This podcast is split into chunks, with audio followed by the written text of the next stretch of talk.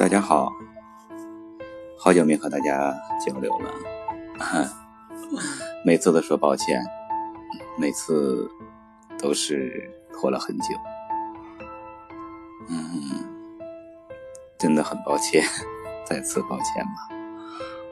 今天和大家分享梁实秋先生的《牙舌》。他让我想起了很多。梁实秋先生的雅舍，让我第一联想的就是刘禹锡的《陋室铭》：“山不在高，有仙则名；水不在深，有龙则灵。斯是陋室，惟吾德馨。”苔痕上阶绿，草色入帘青。谈笑有鸿儒，往来无白丁。可以调素琴，阅金经。无丝竹之烂耳，无案牍之劳形。南阳诸葛庐，西蜀子云亭。孔子云：“何陋之有？”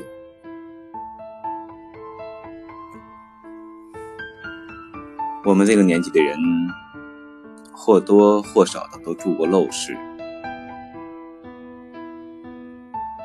如果与现在的高楼大厦、别墅雅苑相比，可能很多很多很多的人曾经都住过陋室，而住在陋室里能有牙舍的感觉的却不多。当我读到梁实秋先生的牙舍的时候，让我联想起了很多，也让我回忆起了很多。实际。梁实秋先生的牙舍就是陋室，而陋室还是牙舍，是快乐还是抑郁，完全来自于人的一念，来自于人的心态。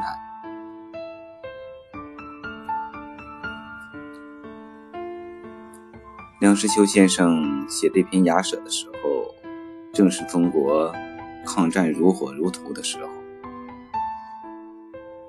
正是那种四处流离、躲避战火，整个民族为了生存而浴血奋战的时候。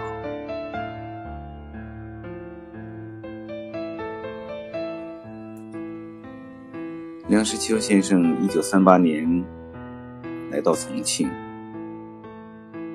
重庆当时聚集了大批的北方人士，因为北方的国土沦陷，包括故宫的文物、北方的知名人士，全部撤往了后方重庆。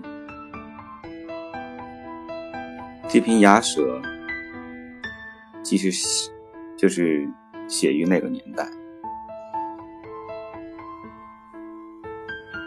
它如暗夜里的一盏明灯，如杂草里的一朵鲜花，让人感觉到春意，感觉到温暖，让人感觉到希望。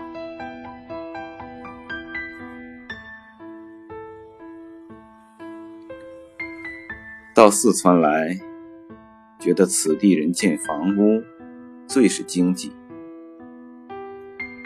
火烧过的砖，常常用来做柱子。孤零零的砌起四根砖柱，上面盖上一个木头架子，看上去瘦骨嶙峋、单薄的可怜。但是顶上铺了瓦，四面编了竹壁墙，墙上浮上泥灰，远远的看过去。没有人能说不像是个房子。我现在住的雅舍正是这样一座典型的房子。不消说，这房子有砖柱，有竹壁墙，一切特点应有尽有。讲到住房，我的经验不算少，什么上枝下栽、前廊后下、一楼一底、三上三下、亭子间、茅草棚。琼楼玉宇和摩天大厦，各式各样，我都尝试过。我无论住在哪里，只要住的稍久，对那房子便发生感情。非不得已，我还舍不得搬。这雅舍，我出来时仅求其能避风雨，并不敢存奢想。现在住了两个多月，我的好感油然而生。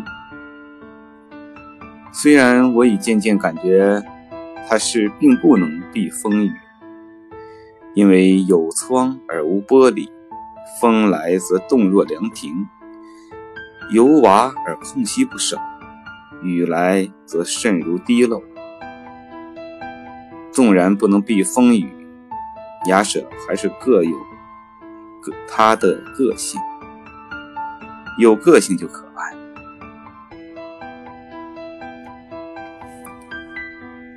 这就是梁实秋先生的雅舍的一个概况。通过我的朗读，大家能在头脑里勾勒出一幅画：一座简单的不能再简单的房子。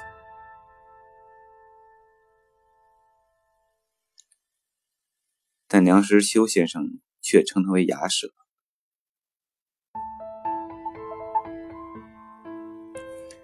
我们每个人这一生中都会搬几次家，换几次房，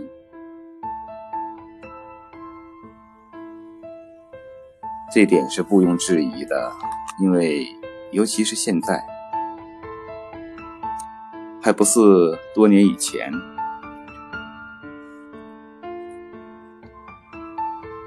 很多年以前，很久很久以前，大家在一个地方住，会住很久，十年、二十年、三十年，甚至是一辈子。可是现在不一样了，现在是个地球村、全球一体化的时代，大家都在忙碌，都在寻找。在奔求，所以搬家、换房、移居已经成了常态。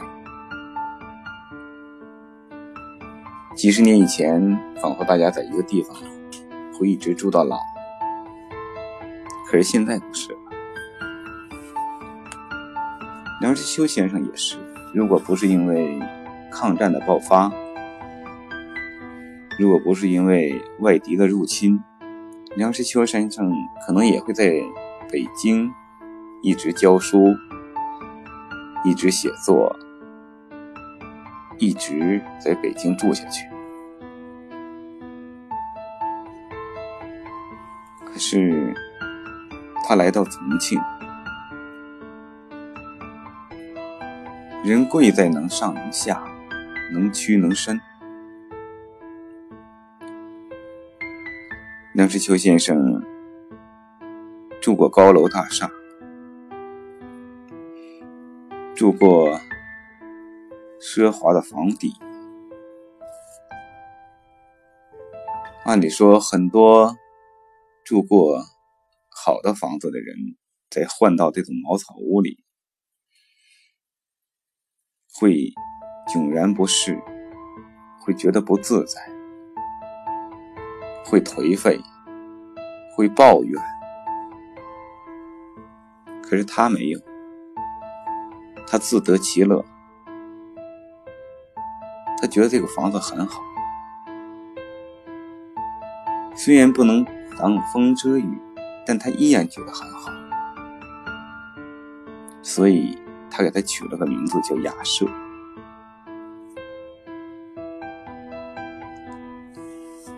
我以前也住过很多房子，很久以前住过的房子，真的可以说是陋室。记得小的时候，记忆中的第一间房，也没比梁实秋先生的雅舍强多少，只是有窗有玻璃，下雨天的雨不至于漏进来。也只是强在了这里，其他方面可能还不如杨世秋先生的雅舍。后来有幸住到了一个筒子间里，筒子间里依然是那种大杂院似的，一间厨房十几平米，却有六七家在里头做饭。一个洗手间，一层楼几十户在使用，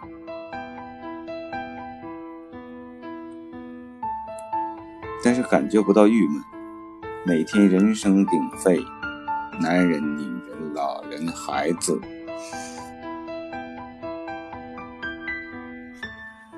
各种声音嘈杂在一起，各种味道混合在一起，大家很快乐。很高兴，彼此的开着玩笑，彼此的说着工作生活，彼此的扯着家长里短。现在回想起来，那是一段非常美好的日子，不似现在，条件好了，房子宽敞。可是，声音没有了，硬生生的。防盗的楼宇门，防盗的入室门，彼此之间的一种自保，一种怀疑，一种明哲保身，一种。不与沟通、排斥的心理，让大家不再知道楼上楼下住的是谁，不再知道左右邻居的情况，孤零零的住在自己的小笼子里。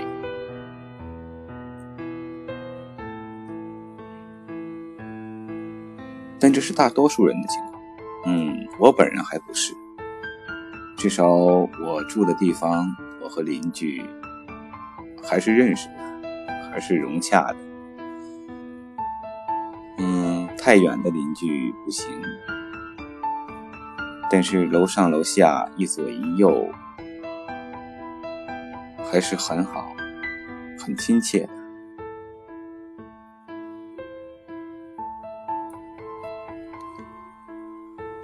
梁实秋先生住在这种雅舍里。其心态与我刚才说的那种大同小异。人贵能知足，你看他写的很好，住的久了便会有了感情，而且他来的时候。也没有过多的奢求，能有这样一所房子住，他已经感到很满足。大家可以想象一下，梁实秋先生初到重庆，可以说躲避战火而来，为了逃避战火，来到了重庆。能有安身落脚之处对于当时那个年代的人应该已算是幸事。因为大片国土沦陷山河破碎可以说太多太多的中国人在那场战争中很不幸而他觉得自己还有一间雅舍，已是非常满足。想到现如今，大家说的房子是用来住的，不是用来炒的，依然是一种态度。有些人在想着从小房子换到大房子，从大房子换到别墅，从别墅换到庭院，从庭院还想拥有庄园，一步一步，实际这是一种自我的枷锁。你的快乐不会随着房子的改变，不会房子的增大而带来，因为你的欲望太大，没有尽头。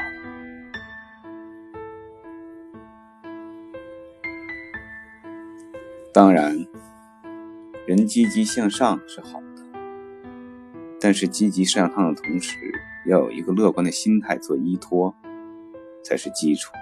如果没有这个基础，只是一味的奢求，到头来不仅是一场空，而且还会带着抱怨、带着不足、带着一切不舍离开，这就没必要了。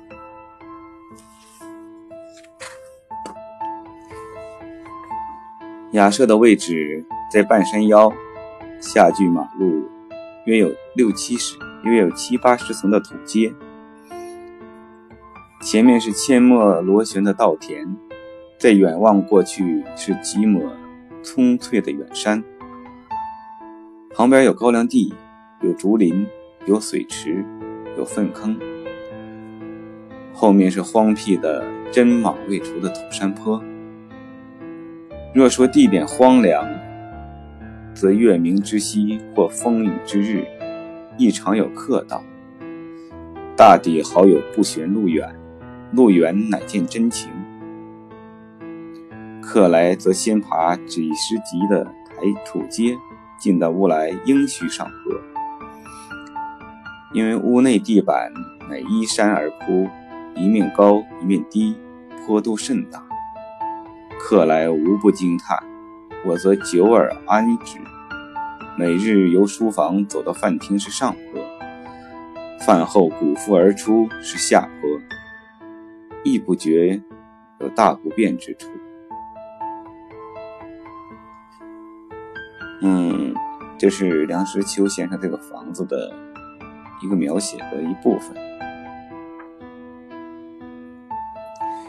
梁实秋先生到达重庆的时候，实际不能说是功成名就之时，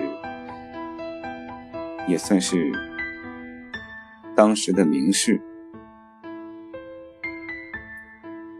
在很多人看来，他应该住到更好的地方去，但是很多人到他那里去的时候都很惊讶，他竟然住在这样一个地方。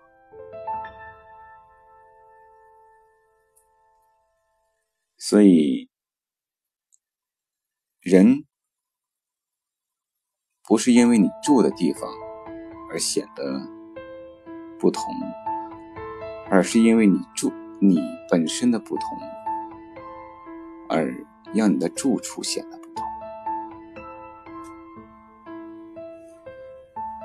好多人以房、以衣、以车。来装饰自己，而梁实秋先生却以迥然一身一个人来装饰他所有的东西。我觉得后者更好一些。嗯，今天就和大家说到这里。